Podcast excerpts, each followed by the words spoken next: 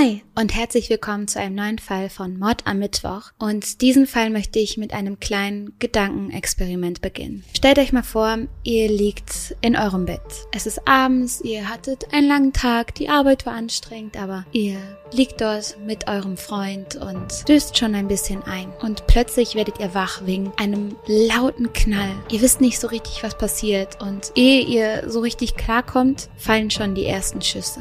Und jetzt stellt euch vor, Ihr habt nichts verbrochen. Ihr werdet einfach so grundlos attackiert und das auch noch von der Polizei. Und das, was jetzt wie ein absoluter Albtraum klingt, ist wirklich passiert. Ich möchte heute mit euch über die 26-jährige Brianna Taylor reden, die mit acht Schüssen von der Polizei erschossen wurde. Das Ganze ist am 13. März 2020 in Kentucky passiert und einen Grund hat es dafür nie gegeben. Brianna arbeitete als Rettungsassistentin. Sie war eine lebensfrohe Person. Sie war wunderschön. Sie hat gerne mit ihren Freunden Dinge unternommen. Sie hat TikToks gedreht und sich am Leben erfreut. Ihr Fall wurde im Zuge der Black Lives Matter Bewegung bekannt. Und auf den Straßen von Kentucky haben hunderte, tausende Menschen ihren Namen gerufen und in ihrem Namen protestiert. Die Polizisten, die ihr das angetan haben, sollen endlich endlich zur Verantwortung gezogen werden. Aber wer sind eigentlich die Personen in diesem Fall? Zuallererst ist da Breonna Taylor. Dann spielt auch ihr Freund Kenneth Walker eine Rolle. Dieser wird von seinen Bekannten oft Kenny genannt. Dann gibt es dann noch Briannas Ex-Freund. Der heißt Jamarcus Glover. Die beiden sind aber schon getrennt und das auch schon was länger. Das war immer so eine On- und Off-Kiste. Aber sie verstehen sich noch gut. Also man kann miteinander reden. Manchmal holt er Post bei ihr ab. Es ist so, es ist mittlerweile so eine Art freundschaftlicher Umgang. Und dann sind da die Polizisten. Sergeant Mattingly, Detective Cosgrove, Detective Hankinson, Detective Noble und Leutnant Hover. Brianna und ihr Freund Kenny essen an diesem Abend im Texas Roadhouse zu Abend. Gegen 22 Uhr sind die beiden damit fertig und fahren zu Brianna nach Hause. Sie wohnt dort eigentlich mit ihrer Schwester, die ist aber zurzeit verreist und so bleibt Kenny die Nacht. Sie wollen noch einen Film gucken, dann was kuscheln und schlafen gehen. Es ist kurz nach halb eins. Brianna und Kenny liegen im Bett. Der Fernseher läuft noch, Brianna ist aber schon eingeschlafen. Kenny ist noch wach, als er plötzlich ein ohrenbetäuberndes Hämmern gegen die Tür hört. Auch Brianna wird aus dem Schlaf gerissen und schreckt hoch. Ihre erste Reaktion ist, wer ist da? Aber niemand antwortet. Stattdessen geht das Nocken an der Tür immer nur noch weiter, wird härter und penetranter. Kenny schnappt sich daraufhin seine Waffe. Diese ist übrigens legal erworben worden und er hat auch eine Lizenz dafür. Er benutzt sie zur Selbstverteidigung, wie viele Menschen das in den USA machen, und geht zur Tür. Brianna folgt ihm und die beiden rufen, wer ist da, wer ist da? Es kommt aber keine Antwort. Und plötzlich fliegt die Tür mit einem lauten Knall auf und mehrere Männer stürmen in die Wohnung. Kenny beschreibt das Ganze wie eine Explosion und dass plötzlich Gestalten auf sie zugerannt sind. Kenny erzählt, dass die ganze Wohnung dunkel war. Es lief ja nur der Fernsehen alleine und da waren auf einmal diese ganzen Männer, die in der Wohnung standen und reingestürmt sind. Und Kenny hat daraufhin einmal abgeschossen und zwar auf den Boden. Er erzählt später, er habe ja niemanden damit verletzen wollen. Er wollte einfach nur signalisieren, wir werden uns verteidigen. Die Reaktion darauf, ein absoluter Schusshagel. Die beiden wissen nicht, was los ist, sie hören nur die Schüsse rechts und links knallen. Die Kugeln fliegen durchs Zimmer, durch die Fenster und in alle Richtungen. Brianna und Kenny gehen zu Boden. Brianna schreit dabei aus vollem Halse. Brianna wird mehrfach von den Kugeln getroffen. In den Bauch, in ihre Brust, in ihr Bein, in ihren Arm und in ihre Füße. Als Kenny sieht, dass seine Freundin blutend am Boden liegt, schreit er, ruft nach Hilfe, aber niemand reagiert. Keiner der Gestalten tut irgendwas. Kenny ist verzweifelt und verwirrt, kann die Situation immer noch nicht einschätzen, weiß ja immer noch nicht, wer da in die Wohnung eingedrungen ist und warum. Und währenddessen sieht er seine Freundin am Boden verbluten. Kenny ruft daraufhin 911 an und sagt, ich weiß nicht, was passiert ist. Jemand hat unsere Tür eingetreten und meine Freundin erschossen. Und auch die Nachbarn hören die Hilfeschreie von Kenny. Und ihr müsst euch mal vorstellen, wie absurd ist es. Er ruft da bei der Polizei an. Dabei war es die Polizei, die dort eingedrungen ist und seine Freundin erschossen hat. Was als nächstes passiert, ist ein bisschen unklar. Die Erzählungen gehen natürlich wahnsinnig auseinander zwischen dem, was Kenny erzählt und dem, was die Polizei später zu ihrer Verteidigung zu sagen hat. Sie fordern Kenny dazu auf, sich rückwärts zu ihnen zu bewegen und die Wohnung zu verlassen. Dabei sind sie übertrieben aggressiv. Kenny ist immer noch total verunsichert. Er hat immer noch keine Ahnung, was los ist. Er sagt, dass er Angst hat und fragt, was hier eigentlich passieren würde. Einer der Polizisten raunt ihn an und sagt, du wirst ins scheiß Gefängnis gehen, das ist los. Die Polizisten schreien ihn daraufhin weiter an und drohen ihm mit dem Hund, wenn er nicht gehorcht. Gegen ein Uhr nachts wird Kenny dann also festgenommen. Kenny weint, er ist völlig aufgelöst und versucht trotzdem weiterhin die Fragen der Polizei bestmöglich zu beantworten. Diese fragen jetzt, ist noch jemand in der Wohnung? Und Kenny sagt, ja, meine Freundin. Meine Freundin ist tot. Daraufhin sagt einer der Polizisten, I don't give a shit, keep walking. Das alles ist aus Sicht von Kenny passiert. Das sind seine Erzählungen. Und jetzt kommen wir zu der Erzählung der Polizei. Diese haben nämlich im Verdacht, dass es sich bei Briannas Wohnung um einen Ort für Drogenhandel hält. Sie meinen einmal beobachtet zu haben, wie der Ex-Freund von Brianna so ein Paket oder so bei ihr abgeholt hat und sie sind sich sicher, dass es sich dabei um Drogen gehandelt hat. Dass die beiden einfach ein freundschaftliches Umgehen miteinander hatten und zwischendurch immer mal wieder Post einfach bei Brianna für ihn noch ankam oder sowas, haben sie einfach ignoriert. Dieser einmalige Vorfall, den sie meinen beobachtet zu haben, hat für sie ausgereicht als Grund, die Wohnung nachts zu stürmen. Eine wichtige Info hierbei ist übrigens, dass die Polizei in Zivilkleidung operiert hat. Was verständlich macht, warum Kenny bis zum Schluss nicht verstanden hat, was da los ist. Er konnte ja nicht erkennen, dass das Polizisten sind. Sie hatten normale Klamotten an und waren aber bis auf die Zähne bewaffnet. Als diese Polizisten also gegen halb eins zu Briannas Wohnung kommen, merken sie, dass die Lichter bereits ausgeschaltet sind. Man sieht nur das Flackern des Fernsehens und dann beginnen sie sich vor der Tür aufzustellen. Sie klopfen und hämmern dagegen. Als ein Nachbar dieses Klopfen hört und seinen Kopf aus der Tür rausstreckt, sagt einer der Polizisten zu ihm, geh zurück in deine Wohnung. Geh zurück. Er richtet sogar die Pistole dabei auf ihn. Auf einfach so einen random Nachbar, der guckt, was da los ist. Als nächstes fangen sie an, gegen die Tür zu hämmern. Und sie machen sich dabei aber immer noch nicht als Polizisten erkennbar. Sie schreien nicht, here's the police, open the door oder sowas. Nein, in Alltagsklamotten brechen sie da diese Tür ein. Beziehungsweise erzählen sie, sie haben vorher Brianna noch Zeit gegeben, die Tür zu öffnen. Hierbei soll es sich um ungefähr 45 Sekunden gehandelt haben. In dieser Zeit ruft Brianna ja schon, Wer ist da? Was ist los? Und dann stoßen sie die Tür mit einem Rambock auf. Dabei begeht die Polizei schon den also jede Menge fatale Fehler natürlich, aber einen ganz besonderen, der nennt sich Fatal Funnel. Und das beschreibt es, wenn die Polizei eine Situation provoziert, in der es zu einer Schießerei kommen muss, praktisch und von der man sich nicht befreien kann. Also keine der beiden Positionen, weder die Polizei noch die Angegriffenen in diesem Fall, können sich von dieser Situation entfernen, einfach weil sie da in eine Wohnung, in einen geschlossenen Raum reinstürmen und so diese unglaublich gefährliche Situation erst provozieren. Und so kommt es dazu, dass der Erste die Wohnung betritt. Hinten im Flur sieht er die zwei Personen stehen. Ein Mann und eine Frau, Schulter an Schulter. Wie schon beschrieben, ist die Wohnung sehr, sehr dunkel. Die einzigen Lichtquellen sind der Fernseher und jetzt ein kleines Licht, was vom Flur in die Wohnung reinleuchtet.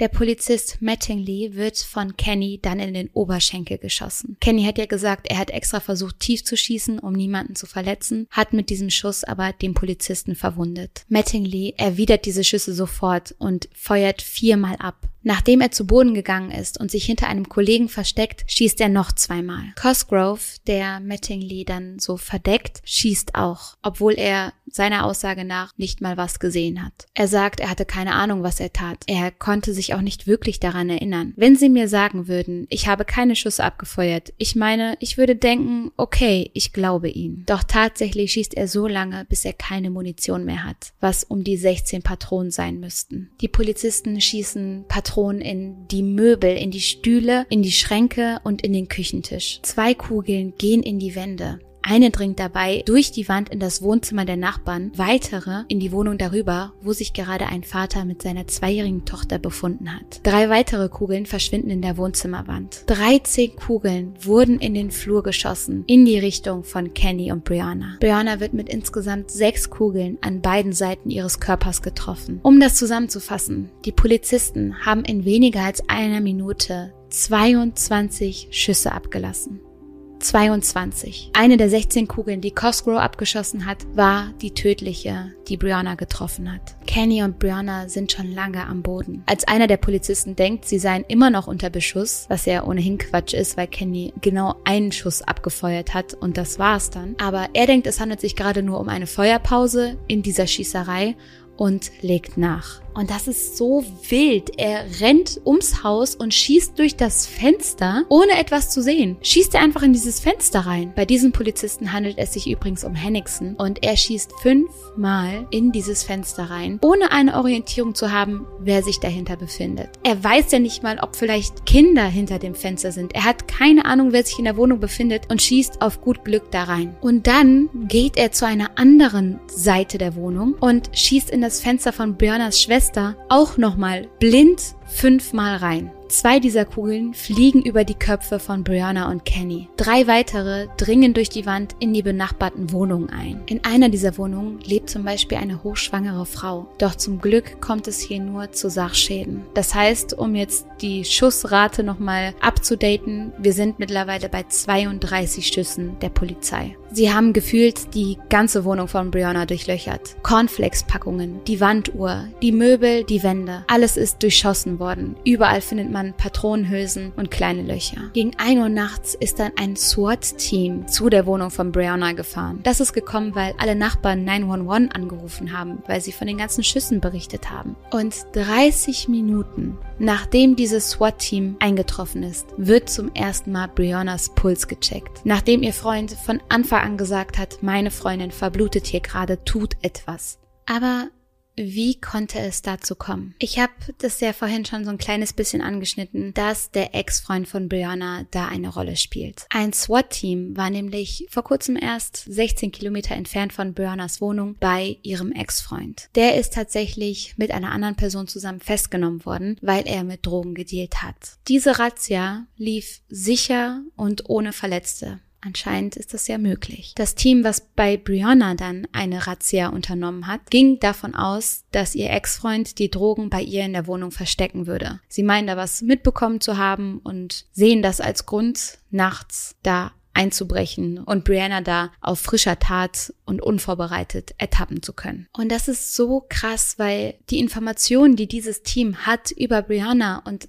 den ganzen Fall, die sind sowas von schlecht. Zum Beispiel wussten sie nicht mal, dass Brianna schon lange nicht mehr mit ihrem Ex zusammen ist und mittlerweile mit ihrer Schwester zusammenlebt. Sie gingen davon aus, der Typ würde immer noch da wohnen. Wo ich mir denke, dann schließt doch erstmal die Ermittlung ab, findet alles heraus, was herauszufinden ist, bevor ihr eure Schlüsse zieht. Außerdem sei das Team davon ausgegangen, dass Brianna alleine zu Hause ist. Wo ich mir auch denke, ehrlich, eine Frau, wo ihr denkt, dass die alleine zu Hause ist, da muss man die Tür eintreten des Nachts. Das andere SWAT-Team, was ja mit diesem Fall auch beauftragt war, sagt, dass sie von vornherein das Gefühl hatten, dass etwas Schlechtes passiert. Sie kritisieren generell die Arbeit des anderen Teams und sagen, dass die schon häufiger mit Informationen falsch umgegangen sind oder sich einfach nicht richtig informiert hatten, dass sie ihre Arbeit nicht gründlich genug verrichtet haben. Tatsächlich wurde der Durchsuchungsbeschluss bei Brianna aber bewilligt, da man eben davon ausgegangen ist, dass ihr Ex da Drogen verstecken würde. Etwas, was hier aber ganz wichtig ist zu betonen, ist, dass Kenny sein Grundstück verteidigt verteidigen darf. Wenn er denkt, es handelt sich um Einbrecher, um Leute, die ihm oder seiner Freundin oder seinem Haus und Gut und was weiß ich etwas antun wollen, dann darf er sich verteidigen. Und er durfte das auch mit einer Waffe tun, da er diese legal erworben hat und auch die Lizenz dafür besaß. Im Gegenzug hat natürlich auch die Polizei das Recht, sich zu verteidigen. Im Laufe des Einsatzes sind viele Polizeianrufe von den Nachbarn abgegeben worden. Die Nachbarn von oben links zum Beispiel sagten, Bitte, die Polizei muss kommen. Hier wird viel geschossen. Die Nachbarn von unten. Irgendwas ist los in der Nachbarwohnung. Da sind überall Einschusslöcher in der Wand. Durch unsere Fenster. Ich habe ein fünfjähriges Kind hier. Ich finde, das zeigt richtig gut, in welcher Panik alle miteinander waren, weil dieser Einsatz sowas von ausgeartet ist. Außerdem sagen die Nachbarn später, ich hatte keine Ahnung, dass es die Polizei war. Auch in den anderen Anrufen der Nachbarn wird nicht klar, dass irgendjemand mitbekommen hat, dass es sich bei all dem um Polizei Polizisten handelt. Die große Frage, die jetzt im Raum steht, ist, wurden die Polizisten zur Verantwortung gezogen? Das Statement eines Generalstadtanwaltes von Kentucky ist hierzu, Our investigation found that Sergeant Mattingly and Detective Cosgrove were justified in their use of force. Also er sagt damit, sie hätten im Recht gehandelt. Unsere Untersuchung ergab, dass die Gewaltanwendung von Sergeant Mattingly und Detective Cosgrove gerechtfertigt war. Briannas Familie hat mittlerweile eine Entschädigung erhalten von über 12 Millionen Dollar. Eine Entschädigung dafür, dass ihre Tochter, ihre Schwester, ihre Cousine einfach so ihr Leben verloren hat. Unschuldig. Das ist anscheinend 12 Millionen Dollar wert. Dadurch, dass die Familie diese Entschädigungszahlung angenommen hat, ist die Zivilklage hinfällig geworden. Sie wurde beigelegt. Henningsen musste sich vor Gericht verantworten, aber nur für die Schüsse, mit denen er die Nachbarn bedroht hat. Henningsen, das war der Typ, der blind in die Fenster reingeschossen hat, ohne eine Ahnung, wer hinter den Fenstern steht, wer verletzt werden könnte, wen er mit seinen Schüssen töten könnte. Und er selber war draußen. Er war draußen vorm Haus. Wenn man jetzt damit argumentiert, ja, sie mussten sich selber schützen, Selbstverteidigung, er ist nicht angegriffen worden. Er hat einfach reingeschossen. Detective Cosgrove und Detective James, das ist der, der den Durchsuchungsbefehl abgesegnet hatte, die sind beide entlassen worden. Keiner der Polizisten ist für den Tod von Brianna angeklagt worden. Laut den New York Times hat sogar einer der Polizisten versucht, Kenny zu verklagen. Er wolle Schadensersatz für Körperverletzung, Trauma, körperliche Schmerzen und seelische Qualen.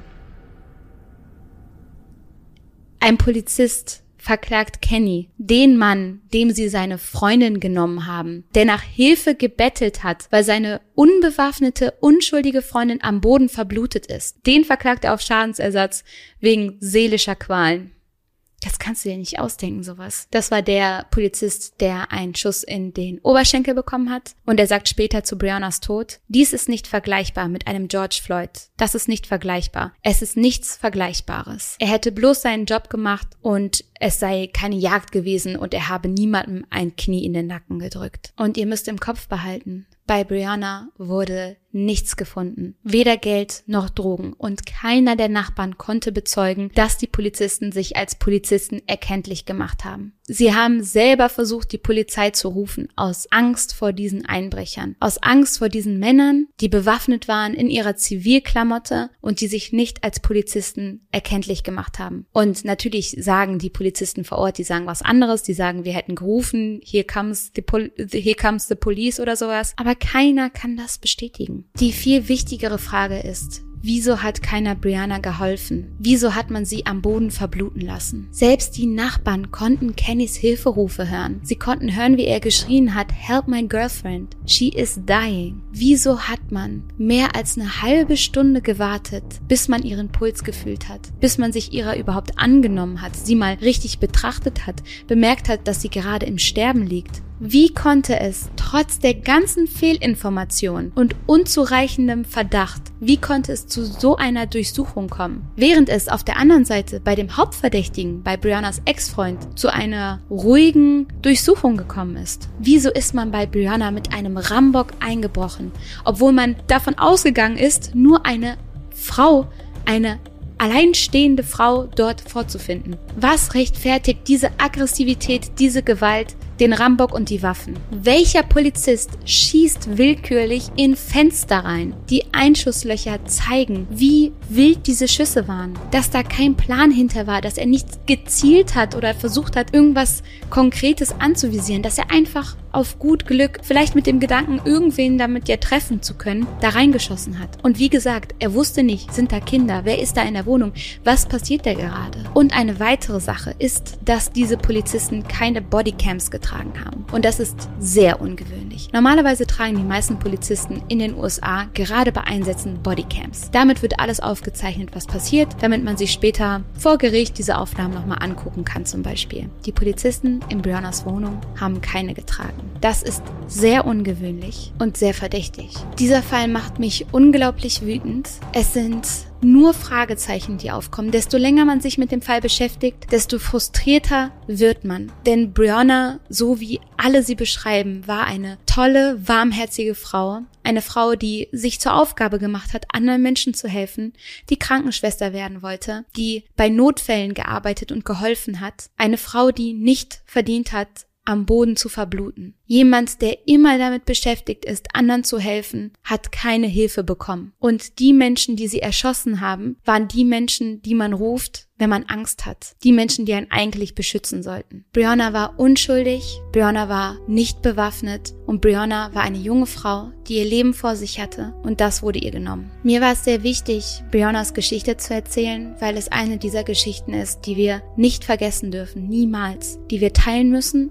die wir uns immer wieder erzählen müssen. Und solange es noch Fälle wie den von Brianna gibt, dürfen wir nicht vergessen, dürfen wir nicht leise sein. Ich bin sehr gespannt, was ihr zu all dem denkt. Ich bin sehr gespannt, welche Fälle dieser Art es gibt, von denen wir noch nichts wissen. Denn Brianna ist kein Einzelfall. Und das ist das, was die Sache noch viel trauriger macht. Ich wünsche euch allen einen wunderschönen Abend. Ich hoffe, es geht euch trotz all dem gut und ihr seid nicht ganz so frustriert wie ich gerade. Aber das lag mir auf dem Herzen. Dieser Fall musste erzählt werden und wir sollten ihn teilen. Macht's gut.